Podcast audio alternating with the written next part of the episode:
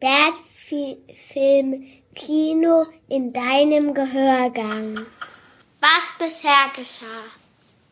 Und zwar fingen wir an mit einem Film von Hitchcock namens Psycho. Du bist ja eh immer dafür, dass man ganz viel Hitchcock guckt. Ja, ich bin ein Hitchcock-Fan. Der gehört auf alle Fälle zu deinen Top 5 der besten Regisseure ja. aller Zeiten. Nämlich den großen Hitch. Hitch wurde er genannt von seinen Hitch. Freunden, Bewunderern und Kollegen. Ja, Hitch. Ja, so nenne ich ihn auch immer. Hm, Hitchcock, äh, Alfred Hitchcock hat über 60 Filme gemacht. Nee, meine Frage war jetzt nur, ähm, ob du jetzt weiter über Hitchcock reden möchtest. Man macht, wie, man macht nie was falsch, wenn man Hitchcock guckt. Also es verspricht immer ein guter Film zu sein. Also ich finde, dass auch wenige Regisseure ähm, so eine starke Handschrift tragen wie Hitchcock. Hitchcock nannte selbst seine Auftragsarbeit. Dial M. Dial M for Murder oder in Deutsch äh, bei Anruf Mord. Hitchcock-Filme sind sowieso immer auf jeden Fall in der oberen Hälfte der Skala angesiedelt. Der Mann wusste einfach, was er macht. Genau. Das ist schon, schon ein Meister seines Fachs gewesen. Und dem letzten Film von Alfred Hitchcock hast du sage und schreibe 100 Punkte gegeben. Ja, das war Psycho. Wird auch Dial M for Murder wieder die 100 Punkte von dir bekommen oder nicht? Nein.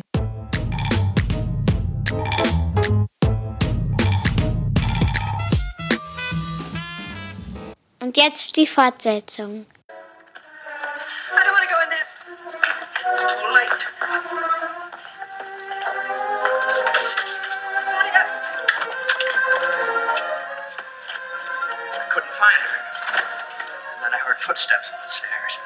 She was running up the tower. Right here. See, she was running up the stairs. Through the trap door at the top of the tower. And I tried to follow her, but I couldn't to the top. I tried, but I couldn't get to the top. One doesn't often get a second chance. I want to stop being haunted. You're my second chance, Judy.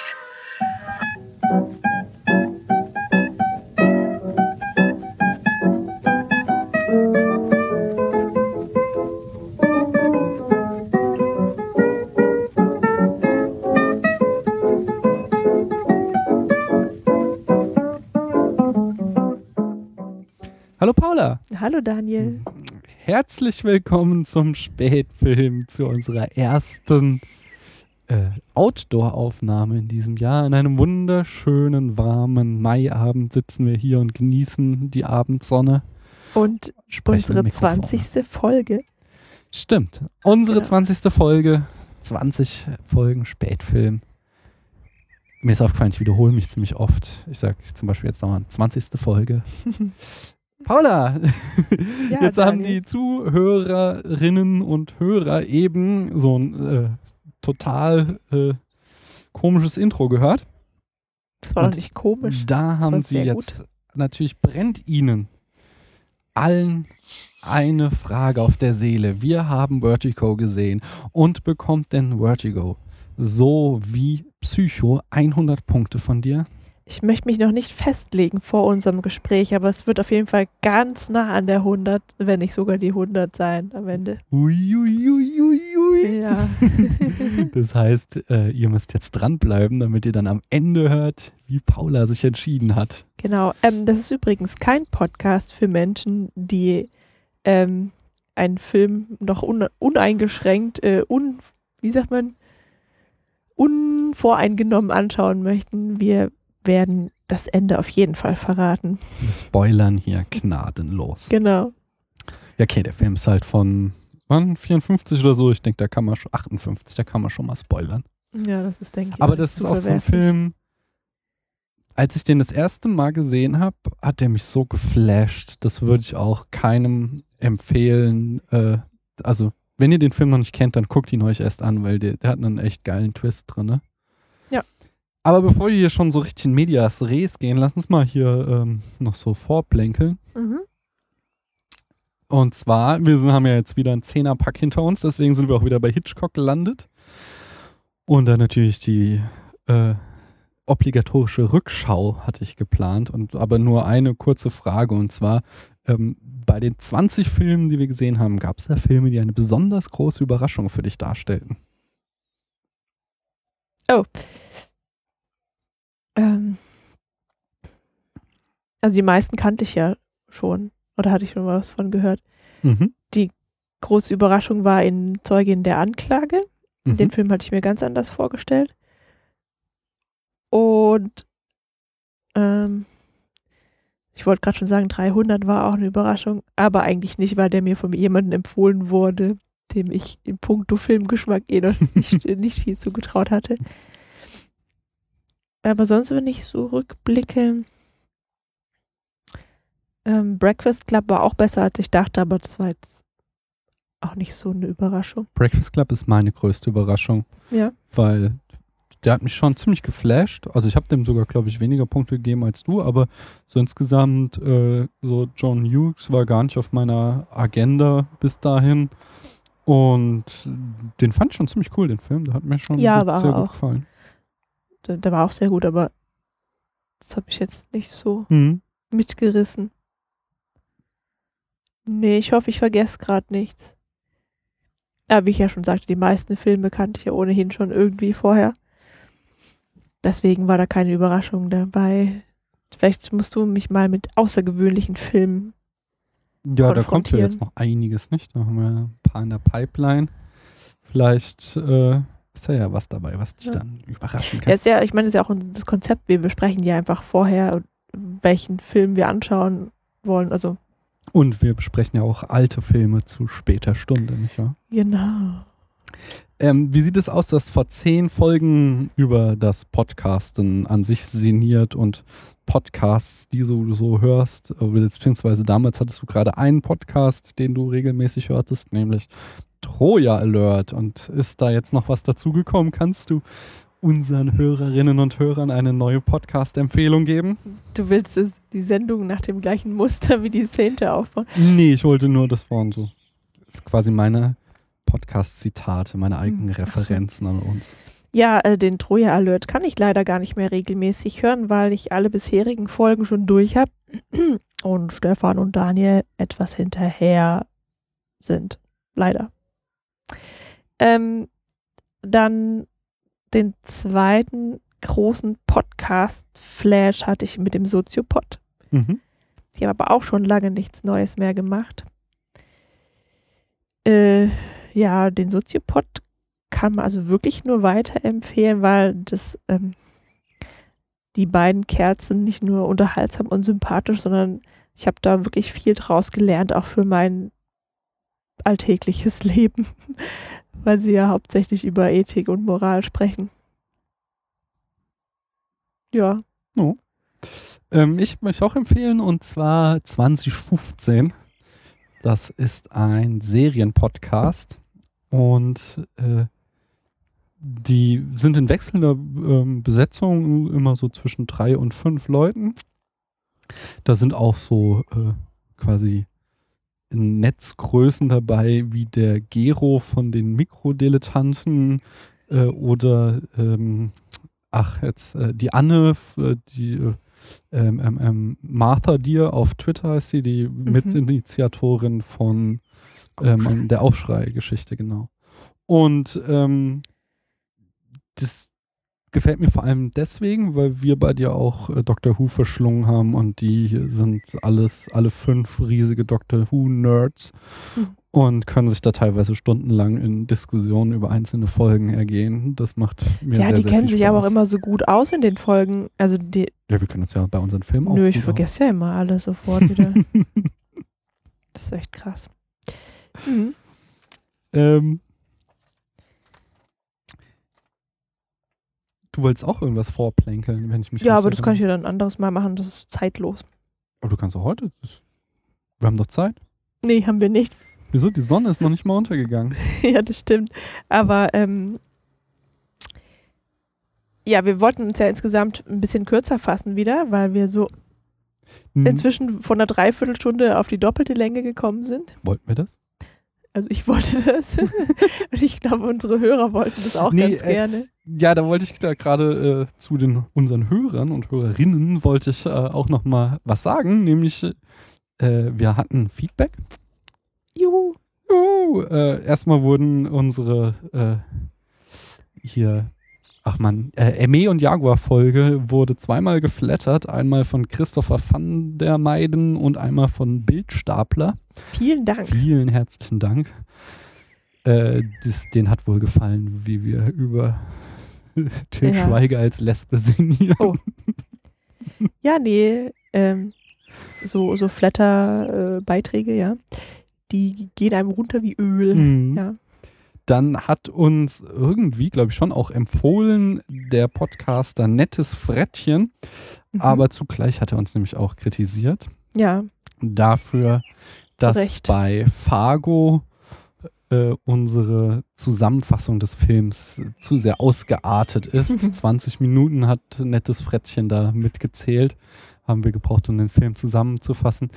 Äh, klar, da nehmen wir die Kritik gerne an und heute machen wir das ganz tight. ja. Vielleicht schaffen wir es nicht ganz in fünf Sätzen, aber äh, wir werden äh, auf jeden Fall nicht so, nicht so in die Tiefe gehen bei der Filmzusammenfassung. Also ich teile die Kritik auch, vor allem wenn man bedenkt, dass wir uns ja an Menschen richten, die den Film sowieso schon gesehen haben. Und dann müsste der Inhalt bekannt sein. Ja, und ähm, ich habe für diese Folge auch einen besonderen Clou vorbereitet.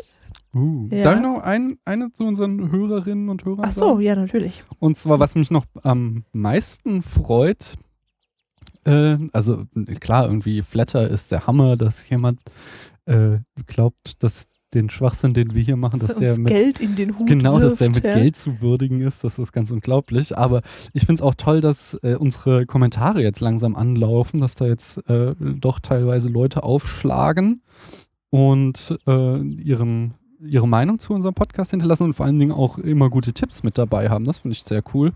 So haben XTC 123 hatte hier den, ich hatte so einen Teaser mit dem Vorspann äh, zu der heutigen Folge gepostet auf dem Blog, den hat er kommentiert und uns die Serie Bates Motel empfohlen. Das Thema dürfte klar sein und er sagt, da wären echt viele Hitchcock-Referenzen drin. Mhm. Das würde uns bestimmt gefallen.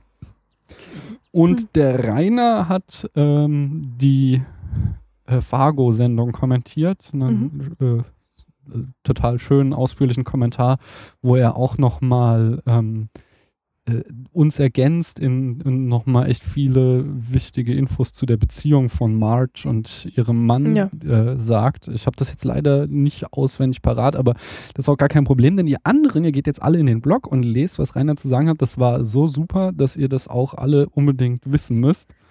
Und am besten dann auch euren Senf dazu gebt. Äh, macht das weiter, das gefällt mir sehr, sehr gut. Ich rede ja auch. gerne über Filme, wie man sich hier denken kann.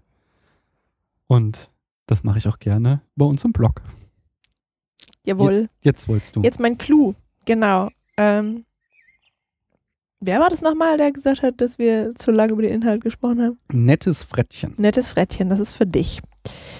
Ich habe nämlich äh, vorbereitend, ja, den Film in fünf Sätzen zusammengefasst. Hammer. Tatsächlich. Ja. Yeah. Ähm, die muss ich jetzt leider vorlesen, weil das sind natürlich Schachtelsätze, die ich nicht frei vortragen. Schachtelsätze. Also ich habe Ich hier weiß auf nicht, meinem DIN A4 wirklich- Block 10 Seiten. Oh nein. Ich weiß nicht, ob das Sinn der Sache ist, wenn du dann da jetzt quasi in kompliziertesten Sätzen das machst. Aber mach Jetzt, mal, ja, mal rein. Hör so. mal hin, hört, hört mal alle zu. Der reiche industrielle Ärzter beauftragt seinen alten Studienfreund Scotty, der wegen seiner durch ein Trauma hervorgerufenen Höhenangst den Polizeidienst quittiert hat, seine Ehefrau zu beobachten, um herauszufinden, was die Ursache ihres seltsamen, mit einer teilweisen Amnesie einhergehenden Verhaltens ist. Eins. Nach anfänglicher Skepsis führt Scotty den Auftrag aus, da er sich auf den ersten Blick in Madeleine verliebt. Zwei. Der war aber kurz. Ja. Schon bald wird aus der Beschattung, also ich habe jetzt gerade hier so Gänsefüßchen Air gezeigt, ja, eine Affäre, die scheinbar mit dem im Wahn selbst herbeigeführten Freitod Madeleines endet, der Scotty in eine tiefe Depression stürzt. Drei. Durch einen Zufall trifft Scotty nach seiner Genesung die junge Judy, die Madeleine nicht nur zum Verwechseln ähnlich sieht, sondern, so erfährt der Zuschauer, von Elster engagiert worden war, um Scotty zu täuschen und den Mord an der tatsächlichen Ehefrau sicher zu verschleiern. Äh, vier? Judy hatte sich während ihres Schauspiels in Scotty verliebt, lässt sich daher von ihm in Madeleine verwandeln und bemerkt nicht, wie er ihr eines Tages auf die Spur kommt, die komplette Wahrheit rekonstruiert und sie durch den Versuch, ihr ein Geständnis zu entlocken, aus Versehen in den gleichen Tod treibt, den sie Monate zuvor gespielt hatte. Fünf. Perfekt. Hammer. Oder? Also, Weißt du, woran mich das gerade eben voll erinnert hat? Auch wenn du dich, glaube ich, kein Mal versprochen hast. will ihn haben. genau, und diesen Loriot-Sketch. Ja. Äh, Fiddle Button Modern. Ja, das, ähm, ja, hatte ich selber dran gedacht. Ja, aber geil. Äh, also, Vertigo. Mhm. Ein Film, natürlich von Alfred Hitchcock, wie immer bei unseren Zehner- oder Nullnummern. Null, Mhm. äh, oder, nee, war. Whatever. Zehnerjubiläen. Genau, bei unseren Zehner-Jubiläen. Äh, aus dem Jahr 58 sagte ich schon, in den Hauptrollen mal wieder James Stewart, den wir jetzt schon zum zweiten Mal bewundern durften. Das letzte Mal war bei It's a Wonderful Life. Äh, Es geschah in einer Nacht, oder? Ah, nee, das stimmt. war Clark oh. Gable. Mhm. Und in der weiblichen Hauptrolle Kim Novak, Mhm. die jetzt nicht mehr so, also die hat schon noch so ein paar Filme gemacht, aber so den ganz großen Knaller, der war nicht mehr dabei. Äh, was mir noch am bekanntesten war, dass sie dann in den 80ern in äh, einer der schlechtesten von diesen Dynastie-Serien mitspielte, nämlich in Falcon Quest. Ah, Äh, Mhm. oder Falcon Crest, ich weiß es nicht mehr genau. Aber das war so neben Dallas und Denver und wie sie alle hießen. Äh, der Film hat ein Budget von zweieinhalb Millionen Dollar und das Genre liegt irgendwo zwischen Thriller, Mystery und Liebesfilm. wobei der Liebesfilm echt irgendwie minimal zur Geltung kommt. Na, wieso? Ist doch voll tragisch. Ich meine, der Ja, ja. Typ verliebt sich hoffnungslos in Madeline Hm. Und dann später hat sich Judy in ihn oder offensichtlich in ihn auch verliebt Ja. und äh, kann ihm nicht sagen, dass sie Madeline ist und muss dann sein Obsessionsspiel mitspielen. Ja, der verpeilt halt einfach. Der hat ja die Chance, glücklich zu werden, dann noch, ne? Aber Hm. da ist dann, da dann irgendwie so eine Psychose, wo er halt meint, dass er nur Madeline lieben kann und oder halt nur eine Frau, die so aussieht wie sie auch. Und Hm. anstatt Judy in ihrer Liebenswürdigkeit Ach ja, und zu hier mögen. zu der Besetzung ist noch eine Sache zu sagen, Mhm. nämlich was ich oft gelesen habe, ist, dass so der dritte große Star in dem Film ist San Francisco. Mhm. Denn im Gegensatz zu den meisten Hitchcock-Filmen, die im Studio gedreht wurden, weil Hitch gerne die Kontrolle über alle Elemente behalten wollte jederzeit. Mhm. Äh, deswegen mochte der nicht äh, Außenaufnahmen. Aber der, im Gegensatz dazu ist der Film fast ausschließlich ähm, äh, Shot on Location, also genau dort, wo er auch spielt. Und Mhm. äh, da wird äh, San Francisco schon sehr beeindruckend in Szene gesetzt, zumal es halt auch damals, ähm, äh, ich weiß nicht, es war glaube ich keine neue Technik, aber es war auf alle Fälle ähm, schon was Besonderes mit dieser super breiten Leinwand und in Farbe äh, Mhm. den Film zu sehen. Also Ja. Ähm, ich habe noch ein bisschen biografische Daten zu Hitchcock vorbereitet. cool, Ich glaube, cool, cool, cool. ja, also es, es gibt ja je- jede Menge. Ähm, ich habe jetzt nur ganz wenige Sachen mir mal rausgepickt. Mhm. Soll ich das mal machen jetzt? Ja, hier? hau rein. Ja. Das ist ja genau. Ähm, ganz vorne angefangen, kann man sagen. Er hat Geburtstag am 13. August 1899, ist auf die Welt gekommen. Da ist er nicht viel älter als der Film. Äh, oder jünger. Nicht viel jünger als der Film. Wieso? Der ist Oh Mann, wann war es? Ich glaube 1894 ist der Film erfunden worden oder 18 Ja, oder, aber Hitchcock ist doch erst 1909, 1899 auf die Welt gekommen. Ja, ich sag ja, er ist nicht viel jünger als der Film. Aber ich glaube, ich habe mich gerade geirrt. Dann wäre er ja, dann wäre der Film doch fünf Jahre vor Hitchcocks Geburt gedreht worden. Nein, nicht der Film, sondern das Kino, der Kinofilm. Die bewegten Bilder sind. Aber ich glaube, ich habe mich ein bisschen so. im Datum geirrt. Ich glaube, in den 1880er Jahren war das, als das Kino erfunden wurde. Da, darauf hab's wollte ich hinaus. gar nicht gecheckt. ähm, also er hatte eine einsame Kindheit.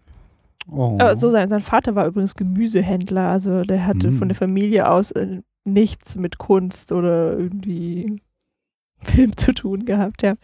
Ähm, eine einsame Kindheit war er war wohl ein bisschen merkwürdig und außerdem sind seine älteren Geschwister wesentlich älter und er war wohl auch schon immer dick. wurde quasi. Das ist der Grund dafür, dass er eine einsame Kindheit Ja, hatte. wenn er gemobbt wurde von seinen Ja. Klassenkameraden. Vorstellbar auf jeden Fall. Kein Wunder, dass er Filmnerd wurde. Mm, Der Geht uns das nicht allen so? er besuchte eine Londoner Jesuitenschule. Also genau, geboren wurde er halt in der Nähe von London. Und danach hat er Abendkurse an der Londoner Universität besucht, und zwar zum technischen Zeichen und zur Kunstgeschichte. Hm. Seine Hobbys waren das Lesen, das ist ein Hobby eigentlich, das Lesen und Studieren von Stadtplänen, Landkarten und Fahrplänen. Das Das finde ich geiles total Hobby. nerdig. ja. Wobei, als ich klein war oder jünger war, ich mochte total gerne Atlanten, habe ich immer durchgestöbert. Da konnte ich mich. Ich fand das Telefonbuch auch super. ja.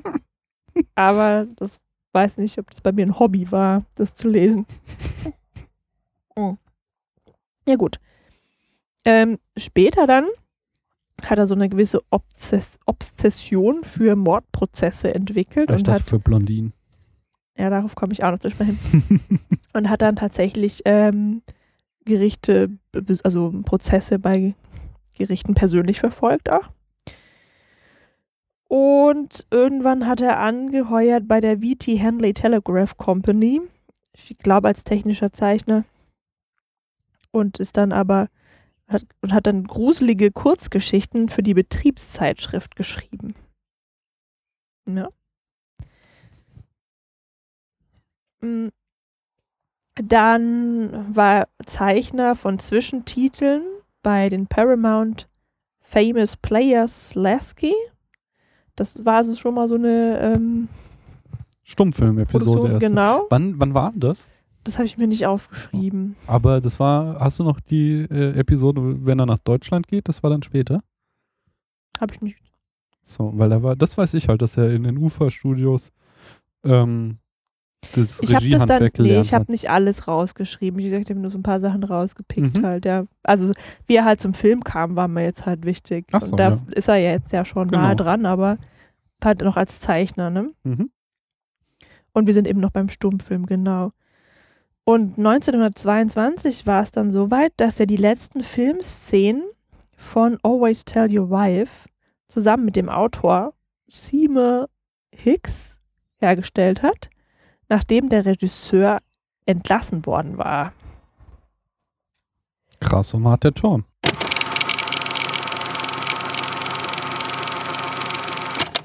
Da sind wir wieder. Äh, wir hatten eine kleine familienbedingte Unterbrechung. äh, so ist das. Nicht? Aber nichts Schlimmes. du warst noch bei Hitchs äh, Biografie. wa? Genau, der hat, äh, der hatte durch einen Zufall die Chance bekommen, eben ähm, seine Qualitäten unter Beweis zu stellen und einen Film fertigzustellen, Mhm. der dann halt auch ganz gut ankam, wohl, obwohl Always Tell Your Wife ähm, mir jetzt nicht mehr bekannt ist. Die alten, da gibt es so viele, die wir nicht mehr kennen. Ja. Die Golden Years waren ja die sech- äh, 50er und frühen 60er Jahre vielleicht noch, wo Mhm. er seine Hochphase hatte. Und dann sein erster tatsächlich eigener Film Mhm. ist dann Number 13, der auch unter dem Namen Mrs. Peabody geführt wird, der aber leider unvollendet blieb wegen finanzieller Uh. Schwierigkeiten des Filmstudios. Parallelen zu Tarantino, nicht? Dessen erster Film war ja unvollendet, weil ihnen der im Schnitt abgebrannt ist. Ja, gut, okay. Ja, ah, diese, okay. diese mhm. unvollendeten Erstlingswerke. Ja. Das ist nämlich auch so ein lustiges Zitat von äh, Tarantino, der meinte irgendwann mal, äh, dass er irgendwann wahrscheinlich mit dem Regieführen aufhören wird, weil er der Meinung ist, dass die Regisseure, wenn sie jung sind, am besten sind. Mhm. Hitchcock ist zwar halt so das krasse Gegenteil, weil der halt ja schon ziemlich alt war, als er die Meisterwerke geschaffen hat. Aber ich habe das mal so durchdacht und das stimmt. Erstaunlich viele Regisseure machen verdammt gute Filme in ihrem Frühwerk und sind dann später nicht mehr so spannend. Das ist aber merkwürdig, weil die ja auch irgendwie an Erfahrung. Ja, das kann vielleicht, Nehmen. vielleicht, also das ist jetzt auch irgendwie empirisch, steht das auf ganz wackeligen Füßen. Das kann jetzt natürlich auch irgendwie selektive Wahrnehmung von mir Ja. sein, aber äh, mir fiel das halt so ein, so, so, so, ke- ich könnte jetzt echt nur so fünf Namen nennen und es würde rein gar nichts beweisen, aber mal drauf achten. Hm. Na gut. Ähm, später war dann der Assistent von Graham Katz. Das habe ich noch mit aufgenommen, weil der vielleicht jemanden, also ist ein Regisseur, vielleicht kennt ihn noch jemand.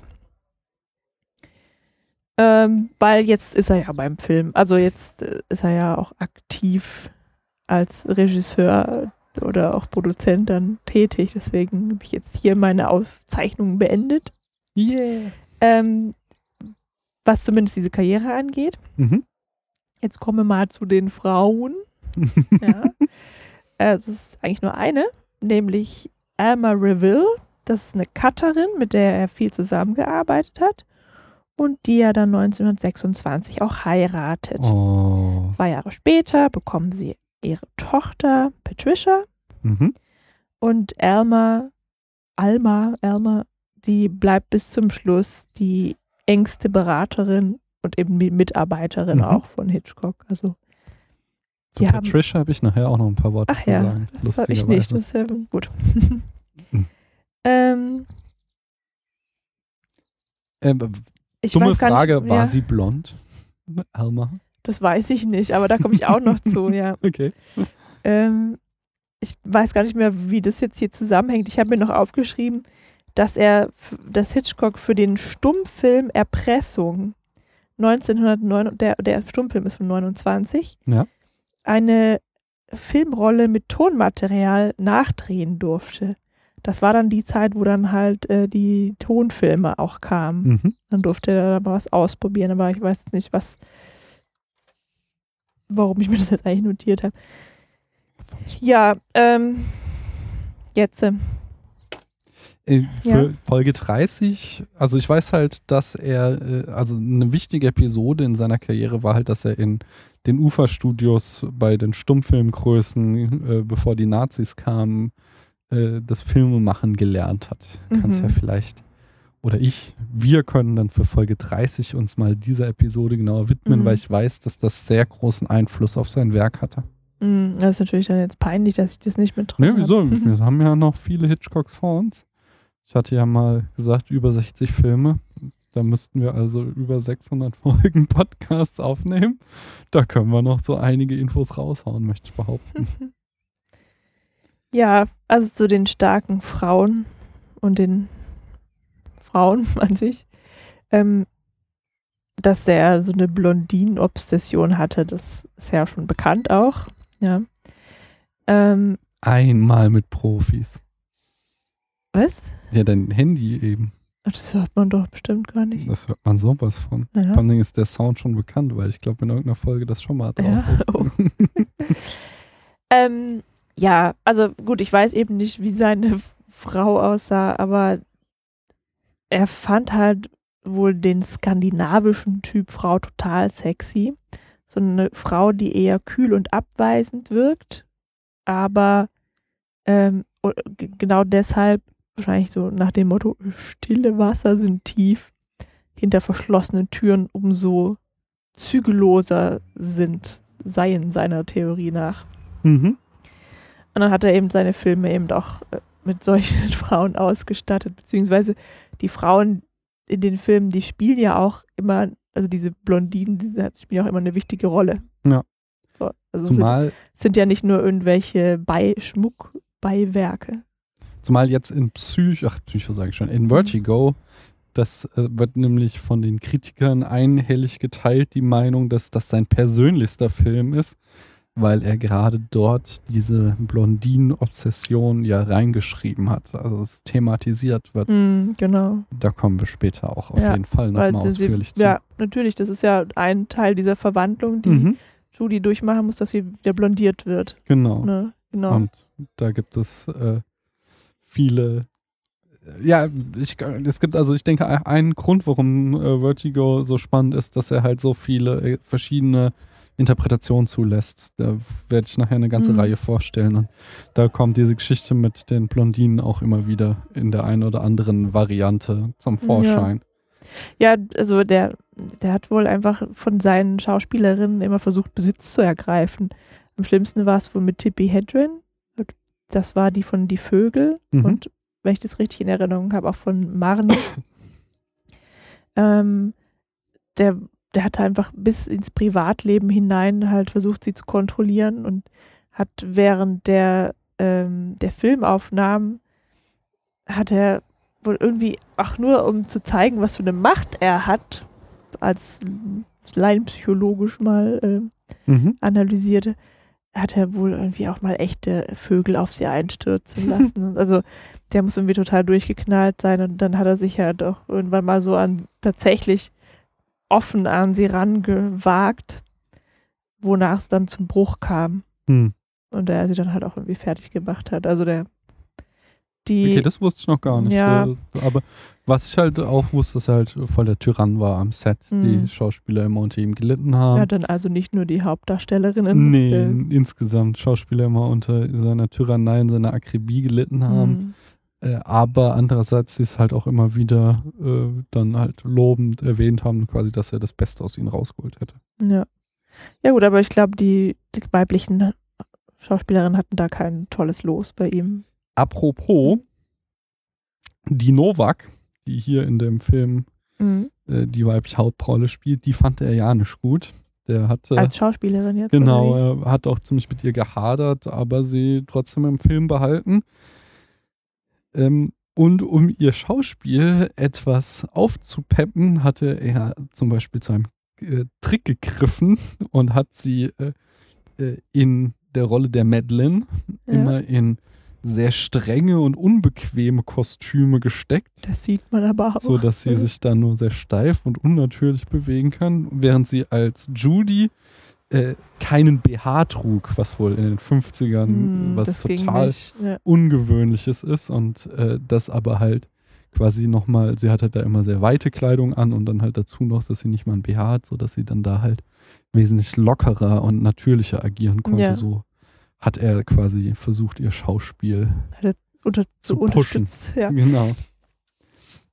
Äh, und was ich eben sagte, auch mit diesem, dass er ja äh, das äh, Drehen vor Ort, vor Originalschauplätzen hasste, äh, weil er dort die Bedingungen nicht kontrollieren kann, äh, zeigt sich sehr gut an der Museumsszene. Für die brauchte Hitch nämlich eine ganze Woche, um die zu drehen. Diese, wo Madeline ja. da im Museum sitzt und das Gemälde anguckt und Scotty steht im Hintergrund und beobachtet sie. Und zwar einfach nur, weil ihm das Licht nie gefallen hat. Er hat die ganze Zeit. Aber es war doch wenigstens eine Innenaufnahme. Ja, aber es hat ihm halt irgendwie nie richtig gefallen, Mhm. wie das der Lichteinfall war. Du hast ja im Studio eigentlich keine Decken, sondern die sind hoch, die Studios. So, das ja. heißt, du kannst halt oben Scheinwerfer platzieren und das hast du halt nicht, wenn du in so einem Museum, nicht ohne weiteres zumindest, in so einem Museum filmst. Und deswegen hat er da irgendwie eh eine Woche lang rumgetüftelt, bis es ihm äh, gefiel. Und ein anderer, äh, anderes Problem, was sich aus diesen Dreharbeiten äh, ergab, war die äh, diese Kapelle San Juan Batista, Mhm. von der sowohl Madeline als auch Judy stürzen. Denn als sie die äh, Szenerien ausgesucht haben, da hatte die gute Kapelle noch einen Turm. Und als sie dann zu den Dreharbeiten anrückten, war der Turm weg, weil sie den abgerissen Ups. hatten äh, wegen Baufälligkeit. Und deswegen haben sie den dann mit Trickfilm in den Film hinein editiert. Also wir konnten es ja auch sehen, wenn man äh, ein bisschen drauf achtet, sieht man, dass das ein gezeichnetes Bild ist, dass dieser Turm Von außen. Ne? genau über die Kapelle drüber gesetzt wurde. Aber irgendwie eine andere Kapelle zu finden, war irgendwie nicht möglich. Ein mhm. Ersatz. Wäre vielleicht einfacher gewesen. Ja, keine Ahnung. Aber, da hätten wir nicht so viel jetzt zu sagen gehabt. es gibt ähm, das, es gibt es, es gab es gibt ein alternatives Ende zu dem Film, wobei da ich widersprüchliche Infos gefunden habe, ob das überhaupt jemals so ausgestrahlt wurden. Und zwar ist das Ende dem Hays Code zu verdanken, den wir auch schon jetzt zwei, dreimal hatten, diesen Production Code, die Zensur, dass man gewisse äh, Vorgaben bekommen hat von der amerikanischen Filmbehörde, wie Filme ähm, zu sein haben und vieles konnte Hitch abblocken. So das meiste hatte irgendwie mit Sexualmoral zu tun, weil, ja, weißt ja, Scotty und Madeline machen ja vermeintlich Ehebruch und äh, da war wohl denen vieles zu lasziv, aber das konnte Mhm. äh, Hitch verhindern, dass das rausgeschnitten werden musste. Aber was der äh, Behörde gar nicht gefallen hatte, war, dass sie äh, das Ende, dass da der Mörder ungestraft davonkommt, weil das eigentlich auch, war mhm. auch ein Kriterium, dass der Verbrecher äh, gestellt werden muss im Film. Und so gab es dann noch einen Schluss, in dem Scotty äh, zu äh, Mitch ins Apartment kommt und sie stehen am Fenster und im Radio läuft die Nachricht, dass hier der, äh, wie hieß er? Du hast ihm gesagt, Elster. Elster verhaftet worden ist. Ah, so. ja. Und den, also wie gesagt, manche sagten, Hitch konnte das dann auch verhindern, dass das überhaupt damit ausgestrahlt wurde. Und andere sagten, erst später dann äh, bei Wiederaufführungen wurde dann der, die Szene rausgeschnitten, Mhm. weil das halt nicht im Sinne von Hitchcock war. Ähm, und mein letzter, aber natürlich auch ähm, der absolut wichtigste Fun Fact zur Produktion ist der Vertigo-Effekt. Natürlich, der wichtigste Punkt. Der Vertigo-Effekt. Was ist der Vertigo-Effekt? Der Vertigo-Effekt ist so, wenn man so ein Treppenhaus hoch oder runter guckt und es dann total schwummerig wird. genau, das nicht. Äh, Vertigo bedeutet auch irgendwie die Wortbedeutung Schwindelgefühl. Das ist irgendwie der medizinische Ausdruck dafür. ja, also das ist, das ist ja die Vertikale, ist ja die Senkrechte. Mhm. Ja, das ist ja dann wahrscheinlich sowas mit Höhenangst zu tun habendes. Genau, und diesen Effekt, dass äh, den Schwindel von Scotty filmisch einzufangen, der wurde im Film so erzeugt, dass die Kamera.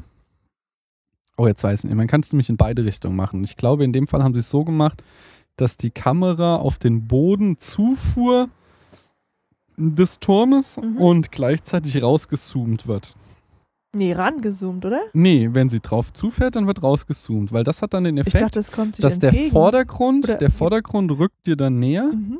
während der Hintergrund, wenn du rauszoomst, in Ferne rückt. Und ich glaube, so haben sie es gemacht. Du kannst es natürlich auch vice versa machen, dass du halt dann ähm, die Kamera zurückfährst und ähm, dabei ranzoomst. Dann hast du Mhm. den Effekt, dass der Vordergrund vermeintlich in die Ferne rückt und der Hintergrund heranrückt.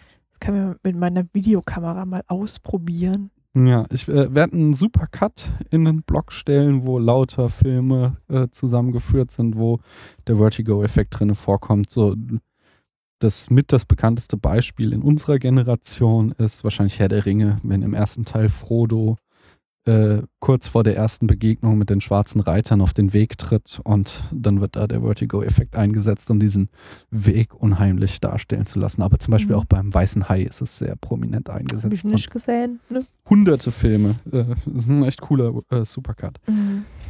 Und der, der, der Trick bei dem Vertigo-Effekt ist halt, dass es genau synchron laufen muss. Also das Zoomen und das, äh, der, die Bewegung auf dem Dolly, dem Fahrzeug von der Kamera, äh, muss halt genau synchron laufen, damit der Effekt wirkt. Mhm. Und da, dieses Kunststück gelang dem zweiten Kameramann Irman Roberts. Und der wird nicht mal in den Credits erwähnt von Vertigo. Was? Aber immerhin hat er dann posthum. Äh, Ja, bei mir war der Name unbekannt bis jetzt. Ja, okay, aber hast du dich denn schon mal irgendwie ausführlich mit dem Vertigo-Effekt auseinandergesetzt? So. Aber es war wieder typisch, dass äh, Hitchcock alle die ganzen Mhm. Lorbeeren für sich selber einheimsen Naja, aber wollte. die Idee hatte er schon. Äh, also er wollte es nämlich auch, ich glaube in Rebecca oder irgendeinem anderen Film wollte er es schon mal einsetzen und da ist es ihm halt nicht gelungen. Also die Idee stammt wohl schon von Hitch, nur die Mhm. Umsetzung äh, geht halt auf Erman Roberts zurück. Dem ist es halt tatsächlich das Kunststück dann gelungen. Und was halt ähm, auf Twitter wurde ich darauf aufmerksam gemacht, dass der Vertigo-Effekt sogar auch im Psycho benutzt wird einmal. Wenn der Detektiv, äh, ich habe den Namen gerade vergessen, die Treppe hochsteigt, kurz bevor er äh, ermordet wird. Und dann ist es auch so, dass der Hintergrund dann in die Ferne Mhm. rückt, der Detektiv bleibt. Dadurch, dass er sich ja auf die Kamera sogar noch zubewegt, irgendwie weitgehend relativ zum Objektiv, aber der Hintergrund rückt voll weg. Müssen so. wir nochmal anschauen. Ne, ich habe es mir auf äh, YouTube angeguckt und hau ich natürlich in den Blog rein, weißt du, kannst Ach du so. jederzeit. Nicht www.spätfilm.de, einfach mal hingehen, da könnt ihr ganz tolle Zusatzinfos noch kriegen. Medias Res. Ja, wir sind ja schon zum Glück zum Film gelangt. Das finde ich ja, schon Ja, ja, gut. aber Mhm. jetzt haben wir ja nur hier Produktion. Jetzt äh, kommen wir zur wirklich Ja. wichtigen Frage. Wann hat Hitch sein Cameo? ich habe gerade noch überlegt, ob wir das vielleicht mal weglassen sollen. Am Anfang. Oder in, Genau. den, in den ersten Szenen irgendwann. Ähm, da sehen wir irgendwie so eine, so eine Hafenindustrie oder irgendwie so irgendein Industriegewerbegebiet. Ähm, Das ist so diese Rederei von dem Ja. äh, Ärzte, Elster, genau. Und ähm, sieht halt wieder die Arbeiter rumlaufen und einer dieser Arbeiter, oder nee, es ist ein Passant, das ist dann der Hitch. mit so einem Posaunenkoffer oder sowas läuft der da Koffer hat er vorbei. da in der Hand, ja.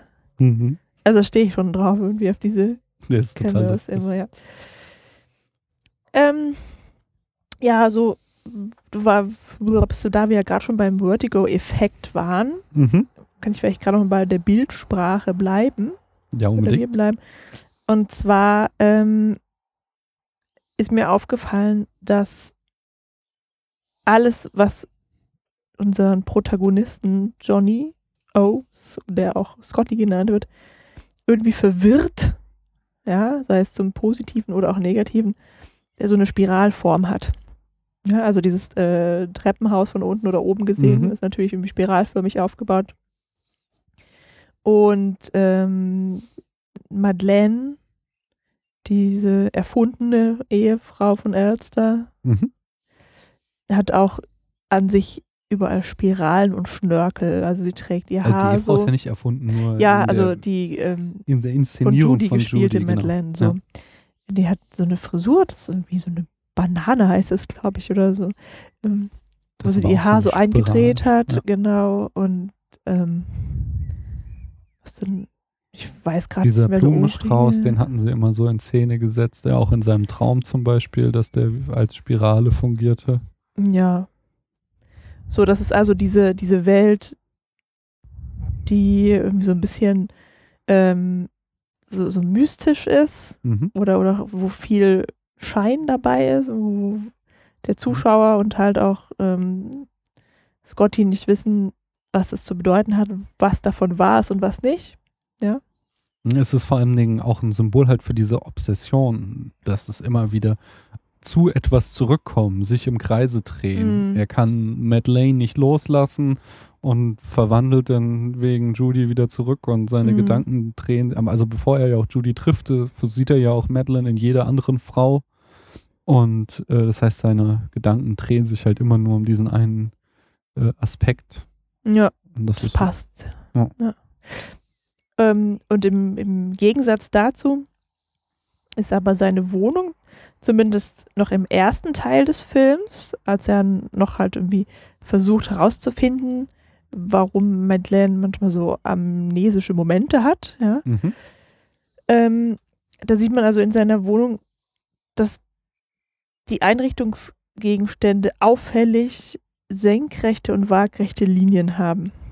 Ja, also man, der hat irgendwie immer seine Jalousien Geordnet. unten. Ja, das immer alles so waagrecht aber rechte parallele Linien. Mhm. Oder so in seinem Kamin sind es dann senkrechte, vielleicht ist es jetzt auch gerade andersrum.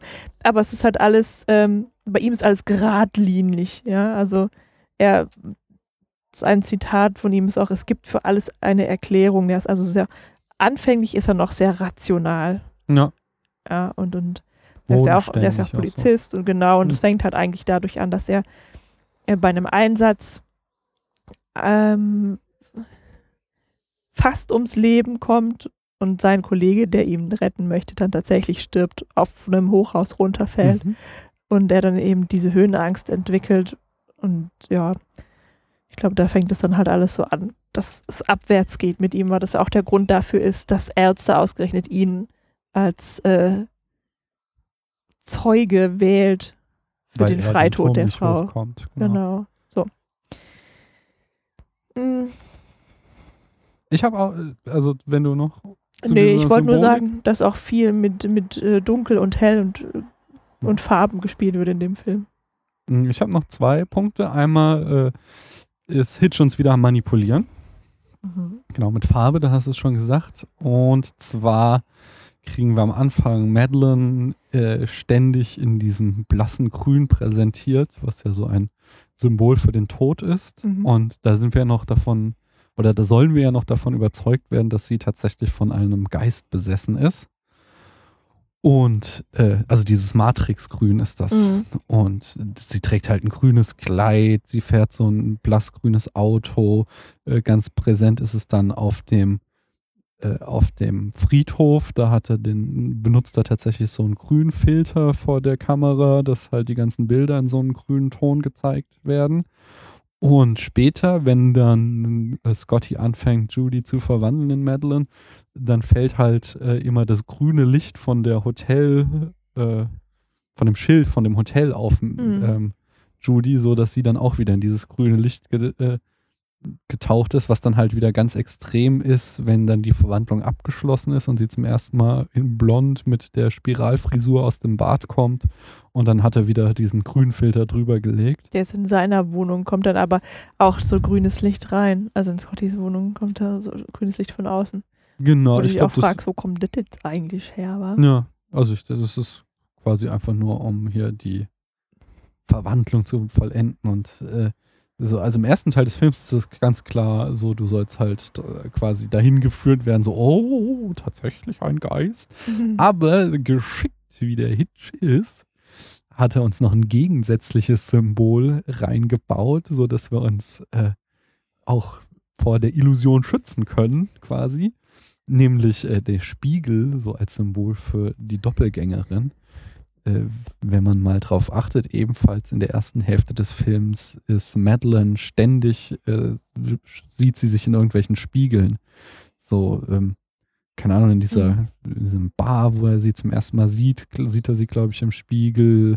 In dem Blumenladen sind überall Spiegel, in dem Hotel. Also es ist, äh, alles ist voller Spiegel gepackt, so dass äh, ständig du zwei Madeleines auf dem Bildschirm hast, Mhm. um halt quasi so die in der Bildsprache gesagt zu bekommen, hier ist ein doppeltes Spiel im Gange. Doppeltes Spiel. Ja, Voll nett, der Hinweis. ja, nicht? Ja. Da stehe ich total drauf, auf solche epischen Vorausdeutungen Mhm. oder sowas, was man irgendwie entdecken kann, um den Film zu interpretieren. Ja. Was auch, also was mir sehr aufgefallen ist, ist, dass ähm, als der Madeline noch verfolgt, Mhm. benutzt sie eigentlich immer nur die Hintereingänge von, von den Etablissements, die sie Na. betritt. Also sie geht immer erstmal so irgendwo rein, wo, wo erstmal niemand ist und sie geht durchs Dunkle durch und tritt dann irgendwo rein. Also ähm, das am Anfang diesen Blumenladen, Mhm. ja, da fährt sie erst so durch so eine ganz schmale Gasse, parkt da, geht dann in so eine Besenkammer, wo wirklich kein Licht ist. Und dann tritt sie durch eine Tür in einen hell erleuchteten Blumenladen. Was ich auch sehr merkwürdig finde, irgendwie. Das ist vielleicht aber auch so für dieses, sie ist da am falschen Ort oder sie verschafft sich unrechtmäßig Zugang zu Madeleines Leben, so, Ja. weil sie ja Judy ist und nicht Madeline. Ja, weil es halt da auch vielleicht noch eine Anweisung von Elster ist, dass sie genau da hingehen soll. Hm. Weil er ja weiß, dass Scotty hinterherfährt. Ja, ja. Und so bei dieser komischen Kirche da, Aber im das ist ja- Friedhof ist es auch so, da geht sie auch durch so einen Nebeneingang rein. Ähm, wird dann gerne zu den verschiedenen Interpretationen kommen, die ich vorhin schon angedeutet Mhm. habe. Wie gesagt, es ist von irgendwie 50 Texten, die man lesen kann. Äh, da finden sich ungefähr äh, 70 Interpretationen von dem Film drin. Mhm. Was wahrscheinlich dazu führt, dass er auch so ein, so ein Hit ist. Wobei das auch wieder eine sehr interessante Geschichte ist, auf die wir noch zu sprechen kommen werden. Äh, zum Beispiel habe ich eine psychoanalytische Deutung gelesen, wonach Scotty an einem Helfersyndrom leidet und das dann äh, mit Hilfe oder mit Symbolen der Psychoanalyse der Film da komplett drauf äh, getrimmt wurde, halt zu zeigen, wie sich äh, Scottys Helfersyndrom darin manifestiert und wie er dann am Ende sich davon befreit oder so. Fand ich total unglaubwürdig, deswegen habe ich es nicht Ja. so super gelesen. Vor allem, wenn man, wenn andere- man bedenkt, weil das Hitchcock äh, sich für Mordprozesse interessierte. Hm. Ja. Eine andere, schon wesentlich plausiblere Deutung, wenn auch schon durchaus weit hergeholt ist, ist, dass der gesamte Film nur ein Traum ist, der in Scotty abläuft kurz vor seinem Tod. Und der äh, entscheidende Hint ist, dass man nie sieht, wie er von dieser Regenrinne zu Beginn wegkommt. Also er stürzt ja vom Dach Mhm. und kann sich noch an der Regenrinne halten. Sein Kollege, der ihm helfen will, stürzt in den Tod. Und dann ist halt der Schnitt und wir sehen ihn äh, im Apartment von Mitch, seiner Freundin, und sie reden über den Vorfall. So. Ähm, Mhm. Ist eine Möglichkeit. Kann man Ja. so sehen, Hitchcock, also habe ich, oder ich, ich habe einen anderen Text gelesen, der eher diese Szene so interpretierte, von wegen, dass Hitchcock auch wieder uns quasi zeigen, also äh, dass er überhaupt kein Interesse hat, da irgendeinen Realismus an den Tag zu legen, sondern einfach so sagt, so, ich erzähle halt hier meine Geschichte so und klar ist die äh, vorne und hinten hanebüchend, aber ähm, deal with it so. Ja, ich denke auch, dass es einfach nicht so einen großen Unterschied macht, ob es nur ein Traum ist oder nicht, weil dann analysieren wir halt den Traum jetzt. Mhm. Also, ne? Ja. Aber ich glaube nicht dran, Es weil dieses Trauma ja irgendwie eine wichtige Rolle spielt im Film. es gibt eine filmtheoretische Interpretation, wonach wir äh, dort den Widerstreit von Illusion und Realität im Kino äh, gesagt, äh, gezeigt bekommen. Mhm. So zum Beispiel äh, ein Indiz ist, wie Judy sich dann, wie Judy dann von äh, hier Scotty in Madeline verwandelt wird. Das ist ja quasi so, wie in den äh, Filmstudios die Stars geschaffen werden. So, Mhm. das wäre diese Interpretation. Gut, das ist ja auch nur eine, eine äh, Teilinterpretation, ja. ja, ja, oft so. Und zum Beispiel auch der Nächste, der meinte, dass genau dieser Teil mit der äh, Umschöpfung von Judy in Madeline, dass dort drinne der Mythos von Pygmalion und Galatea steckt, in welcher Pygmalion äh, ein Bildhauer äh, irgendwie die Statue Galatea schafft und sich dann in diese verliebt. Äh, Aber andererseits könnte man auch Orpheus und Eurydike da reinlesen. Wie denn? Ja, dass halt äh, Madeline ist Eurydike und stirbt und äh, Scotty ist der Orpheus und versucht sie aus dem Hades herauszuholen in Form von dieser Umgestaltung.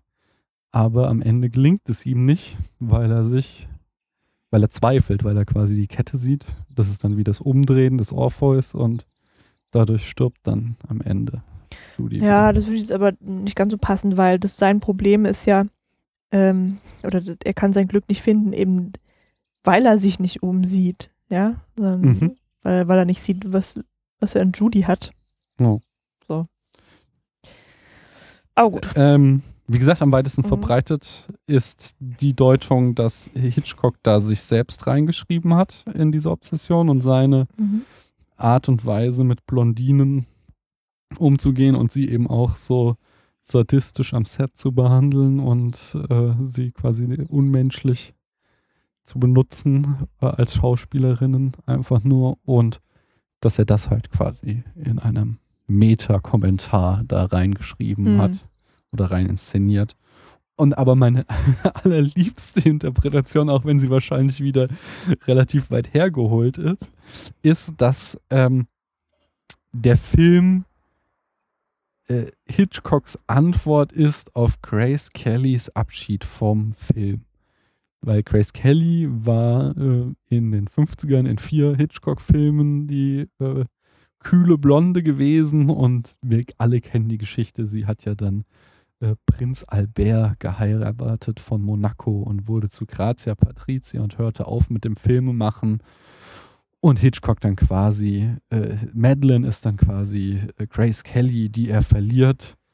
Oh Äh, für ihn ist sie gestorben, weil sie ja keine Filme mehr macht und er versucht dann alle anderen Schauspielerinnen in Grace Kelly zu verwandeln. Und äh, das scheitert aber immer. Ich finde es total süß so oder total lustig, die Idee, aber es ist halt weit hergeholt, weil es ja halt einfach nicht so ist, dass Hitchcock nur mit Grace Kelly gedreht hat, sondern er hatte eine ganze Menge andere Schauspieler schon vor und auch während er Filme mit Grace Kelly Mhm. gemacht hat. Also er hat nicht vier Kelly-Filme am Stück gemacht, sondern er hatte zwischendurch auch immer wieder andere Schauspielerinnen. Also von daher kann ich da keine Grace Kelly-Obsession erkennen, auch wenn das eine lustige Idee ist. Und The Hitch selbst hat ganz locker gesagt, es geht um Nekrophilie. Der Typ will einfach mit einer toten Frau poppen. Also die Interpretation finde ich jetzt am allerunpassendsten, ehrlich gesagt. Ja, aber das ist so, ähm, dass es äh, zumindest in der, auch in der, in der Interpretation von Hitch ja in seinen Filmen immer sehr viel um Sex geht. Dass er das halt nicht zeigen durfte in seiner Mhm. Zeit, weil das halt äh, der Sittlichkeit widersprach, aber er das dann halt in die Bilder hineinpackt, verklausuliert darstellt. Ja, gut. Also was dafür spräche, wäre ja, dass sie, ähm, dass Madeleine angeblich ab und zu von Charlotte Valdez besessen wird, Mhm. die ja schon ewig lang tot ist. Aber ich finde, dass ähm, wenn man Hitchcock dazu fragt, was hat dein Film zu bedeuten, und ähm, dass man dann auf die Antwort jetzt eigentlich nicht so viel geben kann.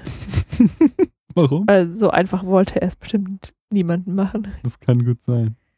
Aber eine ziemlich klare Antwort hat er gegeben auf ähm, den Twist. Denn das ist ja schon äh, beeindruckend, dass wir nach der Hälfte oder ich glaube zwei Drittel ungefähr des Films die Lösung schon verraten bekommen. Nämlich, Mhm. dass Judy eine Doppelrolle gespielt hat und die ganze Zeit schon Madeline war und äh, so Scotty hinters Licht geführt haben.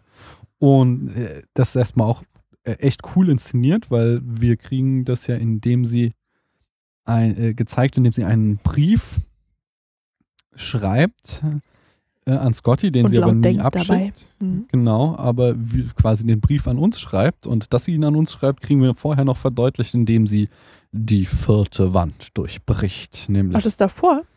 Genau, Mhm. Scotty verlässt das äh, äh, Apartment und sie schaut ihm so hinterher und dann dreht sie den Kopf und blickt uns direkt Ah. durch die Kameralinse an und dann erzählt sie uns, Leute, ich habe euch was zu sagen. Klärt Ich, sie uns auf, ja. ich bin Madeline. Und ich weiß nicht, was ich tun soll. Er tut mir so leid. Eigentlich möchte ich ihm die Wahrheit sagen, Mhm. aber andererseits möchte ich lieber Und wieder mit ihm zusammen sein. der Ja. Clou, der wird, also dieser Twist, der wird als Clou gelobt heute, ganz große Kunst. Aber der Witz ist, dass Hitchcock da selbst lange total unsicher war, ob er das, also er hatte das so gedreht und dann im Schnitt hat er immer wieder damit gehadert, ob er es wirklich so machen soll oder doch erst am Ende die Auflösung und Hill überlegte hin und her und dann war es am Ende der äh, Studioboss von Paramount, der ein Machtwort gesprochen hat, weil Mhm. ihm das Zögern wahrscheinlich zu lang gedauert hat und gesagt hat, Schluss jetzt, die Szene bleibt drinne. Und später äh, hat er, Hitch, dann aber die Szene wild verteidigt quasi. Mhm. Oder was heißt wild verteidigt? Er hat, es gibt so ein, auch, es ist jetzt nicht mal das Interview mit Truffaut, das berühmte, sondern in irgendeinem anderen Interview erklärt er nämlich genau an der Szene mal wieder den Unterschied zwischen Suspense und Mystery, indem er sagt, äh, äh, Naja, du kannst das halt, äh, genau, äh, mit einer Bombenmetapher macht er das. Er sagt halt, du kannst halt irgendwie äh, Leute in einem Raum sitzen, die unterhalten sich über irgendwelches belangloses Zeug und nach 90 Minuten geht eine Bombe hoch. Mhm.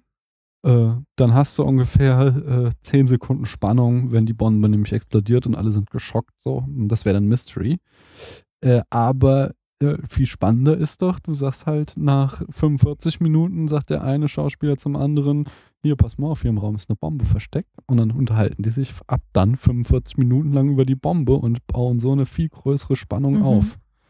Und so ist es genau diese Szene zu interpretieren quasi.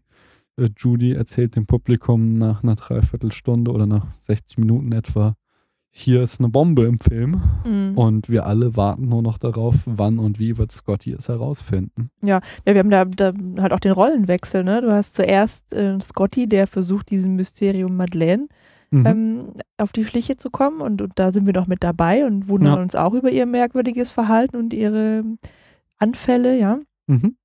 Und dann, ähm, ja, dann kommt es erstmal zum, zum Showdown, in dem sie anscheinend stirbt und, und dann wird Scotty quasi verrückt. Ja, Ja. also der ist ja so depressiv, der Ja. schwätzt ja auch gar nichts mehr, monatelang. eine tiefe Depression, ja. Ähm, und dann dreht sich das um, ja, dann werden wir plötzlich aufgeklärt Mhm. ja, und ähm, Judy versucht, Scotty dann aus dieser merkwürdigen, mysteriösen Welt rauszuholen, ja, weil sie ja schon sich immer gegen die Verwandlung auch so ein bisschen wehrt. Also sie möchte ja eigentlich schon gar nicht, ja, schon sehr, weil Oh, sie ihn ja nicht okay. möchte. Aber eigentlich möchte sie ja, also sie, sie versucht ja immer noch irgendwas von sich beizubehalten und versucht ihn halt irgendwie halt in die, in die Wahrheit oder Wirklichkeit zurückzuziehen und das klappt halt nicht. Ja. Ne? Und dann, ja, genau, haben wir eben diesen Rollentausch. Ja. Ähm, darf, darf ich gerade weiterführen oder wolltest du Klar, dazu noch nee, was nee, sagen? ich bin ne? Weil, mit der filmischen Erzählen bin ich durch. ja, weiß nicht, ob das jetzt nur in meinen Gefühlen so ist oder ob wir tatsächlich schon öfter mal ähm, den Anti-Helden besprochen haben. Ja, haben wir. Äh, Scotty wäre jetzt. Okay. Scotty ist, also das ist ja der Anti-Held per se. Ja, weil er ähm, am Anfang denkst du noch, ja gut, das ist hier der taffe Polizist, der irgendwie so einen Fall aufklären soll, auf den er zuerst auch gar keine Lust hat, Mhm. weil ihm das alles viel zu spiritistisch auch ist, Na, ja, oder esoterisch. Und am Ende ist er total durchgeknallt, ähm, kommt nicht Ja. von seiner Obsession los. Was ja aber schon eine, äh, eine interessante Wendung ist, weil sonst ist es ja umgekehrt. Sonst ist es ja hier halt Han Solo, der am Anfang halt nur das geldgeile Schwein ist und dann im Laufe de, des Abenteuers zu seiner Moral findet. Und Mhm. Scotty verliert sie ja quasi unterwegs. Ja. Das stimmt schon. Aber also er ist halt einfach nicht dieser starke Kerl, als der er auftritt, Ja. sondern ähm, ist ja am Ende der, der an der Nase herumgeführt wurde und dann den Verstand verliert. Mhm. Und hat Und alles verliert. er. ja und alles verliert. Er ist ja auch, der wird ja quasi, während wir immer mehr erfahren und immer mehr durchsteigen, wird er immer blinder. Mhm. Also er hat halt auch zwei starke Frauen an seiner Seite. Also Ja, gut stark, ne? Mitch-Fan. Genau, das Mitch hat einer halt seine, seine äh, Freundin Mitch, die halt diese Rolle des, ich, du hast es in, im letzten und der vorletzten Folge erzählt. Reflection. Genau. Ist ja quasi auch so sein, Kumpel, ja, der, sie hat auch mal versucht, ihm zu sagen, was richtig ist und was nicht, aber er hört halt nicht auf sie. So, ja. Leider Mhm. muss man für ihn sagen. Und ja, genau, die übersieht er also. Und dann übersieht er eben dann halt auch Judy. Und dass er mit ihr halt eigentlich auch glücklich sein könnte, weil er ja, Ja. eben, er ist ja in sie verliebt und sie in ihn. Und aber er hat immer nur diese Geistervorstellung da in seinem Und er ist ganz schön angepisst am Ende, dass sie ihn so hintergangen hat. Ja. Das ist auch ganz zu Recht. ja, das kann Wobei man. die Nummer, wie er die da hoch auf den Turm treibt, das ist Ja. schon wieder irgendwie. Und auch, dass die dann wegen dieser Nonne runterspringt. Die erschrickt sich einfach. Ja, ja, aber ich erschrecke mich auch manchmal, ohne dass ich gleich vom Balkon Ja, sie hat ja auch, sie hat ja einfach ein schlechtes Gewissen ihm gegenüber, Ja, aber halt natürlich auch schon. dieser Ehefrau. Und äh, wenn ich das richtig äh, in Erinnerung habe, denkt sie ja, das sei der Geist der Frau. Ja, ja, klar. So ist das, glaube ich, auch zu interpretieren. So habe ich das auch verstanden, dass sie Ja. halt äh, da schlechtes Gewissen hat, dass sie an diesem Mord beteiligt war und dann kommt die quasi in dem Moment da der Mhm. Geist hoch und sie. Ah! Ich muss weg. Huch. Tja, ja.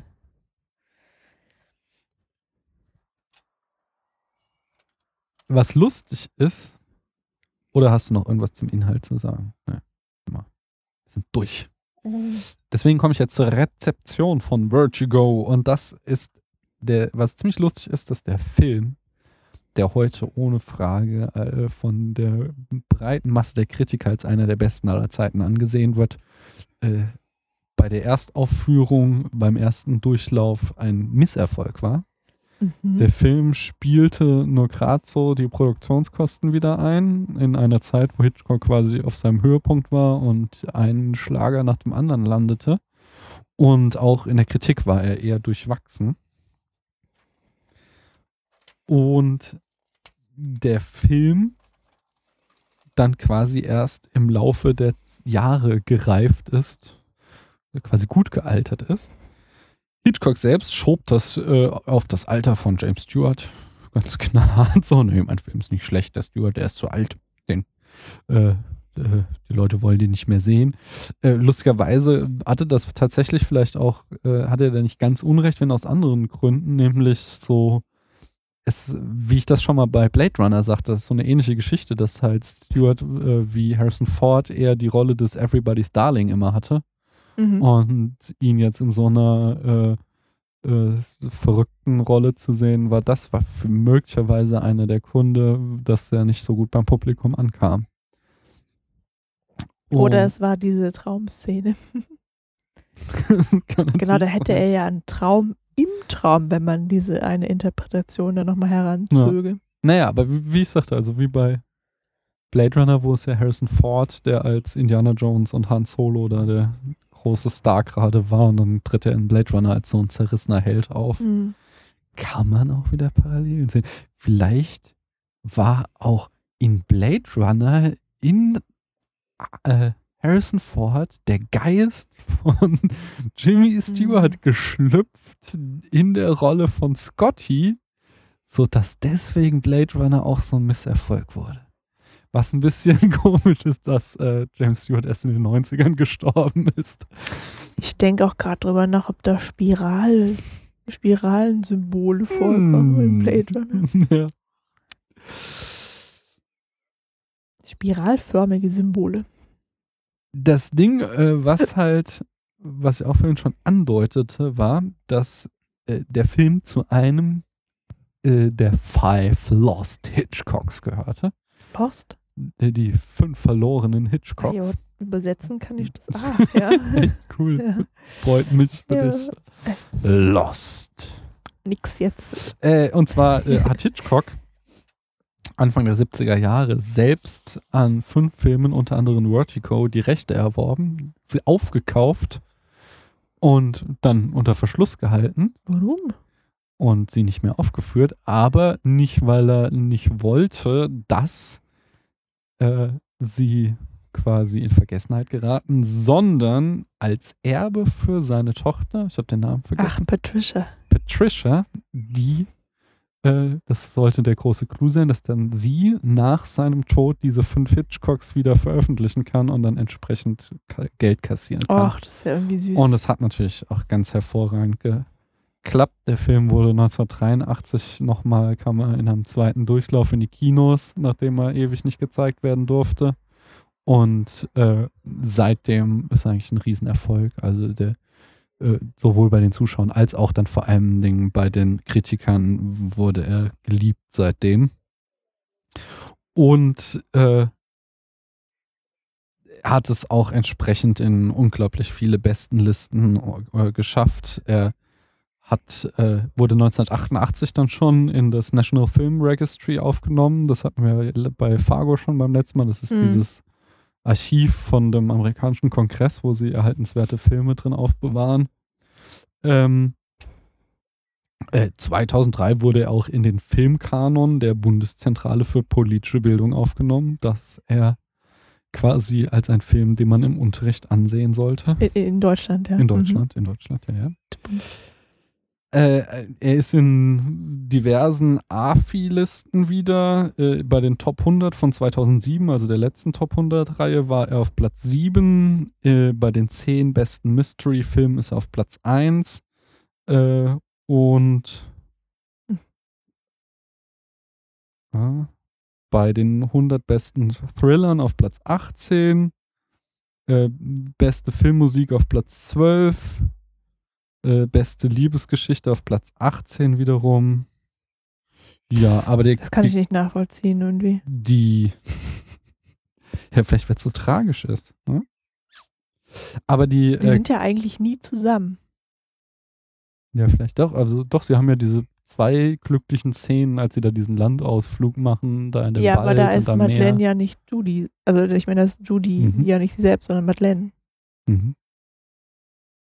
Aber es gibt da auch noch eine nette Anekdote über die Nachbearbeitung. Es gab in den 90ern, wurde er nämlich in einem dritten Durchlauf äh, remastert und dann nochmal aufgeführt. Und das war sehr umstritten, dieses Remastern, weil einerseits äh, hat es im Original Probleme mit der Musik gegeben. Mhm. Die Musiker Hollywood-Orchester hatten gestreikt, sodass sie erst anfingen in London die Musik in Stereo aufzunehmen und dann aber die Londoner Musiker in Solidaritätsstreik gingen und sie dann die Musik weiter in Wien, aber nur noch in Mono aufnahmen. Und dann hatten sie bei der remasterten Version in 96, ich weiß gar nicht, ob, wie, ob das überhaupt möglich ist, dass man technisch das Mono irgendwie auf Stereo aufwertet oder ob die das tatsächlich neu eingespielt haben. Und das andere war, dass sie ähm, die Soundeffekte neu eingespielt haben teilweise äh, und so Sachen wie bei dieser Meeresszene, deswegen komme ich gerade drauf, zum Beispiel Mhm. wie Möwenschreien zu hören ist und das halt im Original nicht ist und dann kam halt so eine Diskussion auf, ob das zulässig ist, quasi das künstlerische Werk zu verfremden. Ja, das ist ja doch noch ein bisschen mehr als eine Restauration. Ja. Ne? ja.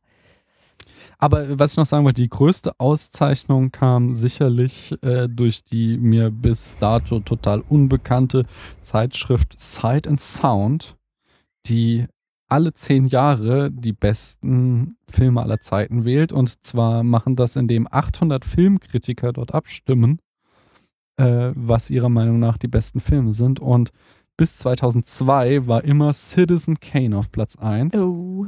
Und im Jahr 2012 schließlich wurde er dann überholt und jetzt wird dort Vertigo als der beste Film aller Zeiten gewertet. Und was war zwischen 2002 und 2012? Äh, Das wird nur alle zehn Jahre gemacht. Ach so, Entschuldigung. 2002, Natürlich. 92 und so weiter und so fort, da war es immer Citizen Mhm. Kane und 2012 ist er dann überholt worden von Vertigo. Ein bisschen spät dann, ne? Ja. Aber gut. Ja, Ich könnte jetzt zwar noch unzählige Filmzitate, also Filme, die Psycho zitieren, Vertigo. äh, Vertigo natürlich Mhm. erwähnen, aber ich lasse es, sondern stelle es in den Blog und mache nur eins, äh, nämlich Brian De Palma, der Regisseur, der unter anderem Scarface gedreht hat. Der ist ein riesen äh, Vertigo-Fan und es gibt sehr, sehr viele Filme von ihm, in dem er Vertigo zitiert, teilweise das Thema variiert und eigentlich immer irgendwelche Referenzen an Vertigo in seinen Filmen hat. Mhm. Also, wenn ihr mal äh, Scarface, Mission Impossible ist auch von ihm und andere Film, De Palma Filme. Ja, Mission Impossible ist jetzt vielleicht nicht unbedingt der beste Beweis für einen guten Film. Aber De Palma ist eigentlich schon ein ziemlich cooler Regisseur. Kalitos Way, da hat die Second Unit kürzlich drüber gesprochen. Den hatte ich voll vergessen. Ich fand den in den 90ern unheimlich geil, den Film. Und hatte ihn. Nie was von gehört. Das ist so ein Mafia-Film auch mit. Äh, Top Cruise.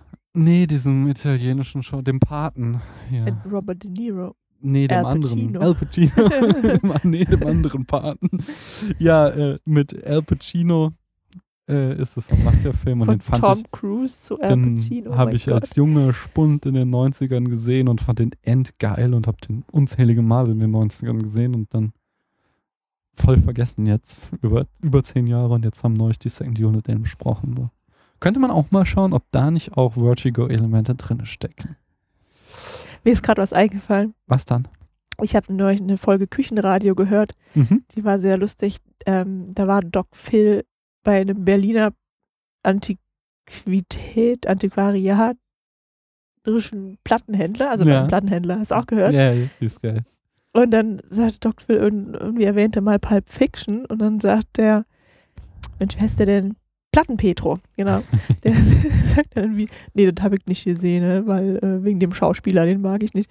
Und so, und dann äh, reden die ganze Zeit drum, das, nämlich, das ist der Schauspieler, der auch bei Scientology ist und so, und den mag er nicht. Und dann sagt Doc Phil, ach, John Travolta, ja. Und dann meine Plattenpetro, nee, John Travolta ist es nicht, nee, der kann ja Schauspielern und so. Nee, nee, die sind, die sind irgendwie total durcheinander, ja. ähm, und dann kommt Doc Phil auch nicht drauf, wen Platten Pedro eigentlich meint. Und Mhm. natürlich Tom Cruise. Aber Travolta ist ja auch bei Scientology. Ja, ja, schon. Aber also ich fand es halt lustig, weil Platten Pedro Pulp Fiction wegen Tom Cruise nicht gucken möchte. Aber also wenn Tom Cruise da mitspielen würde, dann wäre der Film auch äh, wahrscheinlich nicht halb so gut. Ich habe neulich auf, wo war denn das? Ich glaube, es war hier bei Badass Digest, so einer amerikanischen Filmseite, wo so eine Frau, ähm, ich weiß gerade nicht, wie sie heißt, ist, äh, die hat dann äh, äh, einen ellenlangen Artikel geschrieben, dass Johnny Depp eigentlich ein schlechter Schauspieler ist. Äh, und äh, die Argumente waren gar nicht so schlecht, Ja, so dass er quasi gleich so, ne? Genau das und vor allem Dingen, dass er halt äh, seit äh, er hier bei dem Piratenfilm gemerkt hat, dass dieses äh, tuffige, übertakelte so gut ankommt, dass er seitdem nichts anderes mehr macht. Dass er immer total äh, overacted und immer in unglaublich krassen Kostümen Mhm. steckt so und dass er quasi damit nur kaschiert, dass er eigentlich kein guter Schauspieler ist. Und die Argumente sind schon, also ich finde, ich mag Mhm. ihn halt trotzdem so, aber das ist geil, weil sie hat dann halt so andere Schauspieler als Gegenbeispiel genannt und sie fand halt Tom Cruise einen guten Schauspieler und erzählte irgendwas von Leinwandpräsenz und bla. Was denn? Da musste ich an dich denken. Ja. ja. Okay, aber zurück zu Vertigo. Ja. Und unserer Wörtung. Möchtest du mal anfangen mit deiner Punktevergabe? Ja, der ist verdammt gut, der Film. Also, ich habe den mit dir, als wir jung verliebt waren, Anfang, Mitte der 2000er Jahre, da haben wir irgendwie mal so eine Reihe Hitchcocks geguckt. Damals noch aus der Videothek ausgeliehen. Da habe ich den zum ersten Mal gesehen und der hat mich unglaublich geflasht. Deswegen wollte ich den ja hier unbedingt nochmal schauen. Mhm. Und ich habe den auch erst zum zweiten Mal gesehen. Und ich fand ihn immer noch sehr, sehr gut. Äh, Ich kannte halt jetzt den, äh, äh, den Spin, von Ja. daher. Ja, ich nicht. In Mhm. meinen Erinnerungen hörte der Film nämlich Ich da auf, in, wo er, ähm, als er Judy wieder trifft. Nee, ich äh, wusste auch nicht mehr genau, dass Judy Madeline ist. Ich wusste nur, dass Judy am Ende auch stirbt. Äh, das, also ich wusste, dass er beide verliert so. Wusste ich gar nicht mehr. Doch, doch, das hatte ich noch, nur dass, dass er dann, dass Judy Madeline ist, das hat mich dann doch noch überrascht und das ist ja eigentlich auch der Mhm. größere Twist.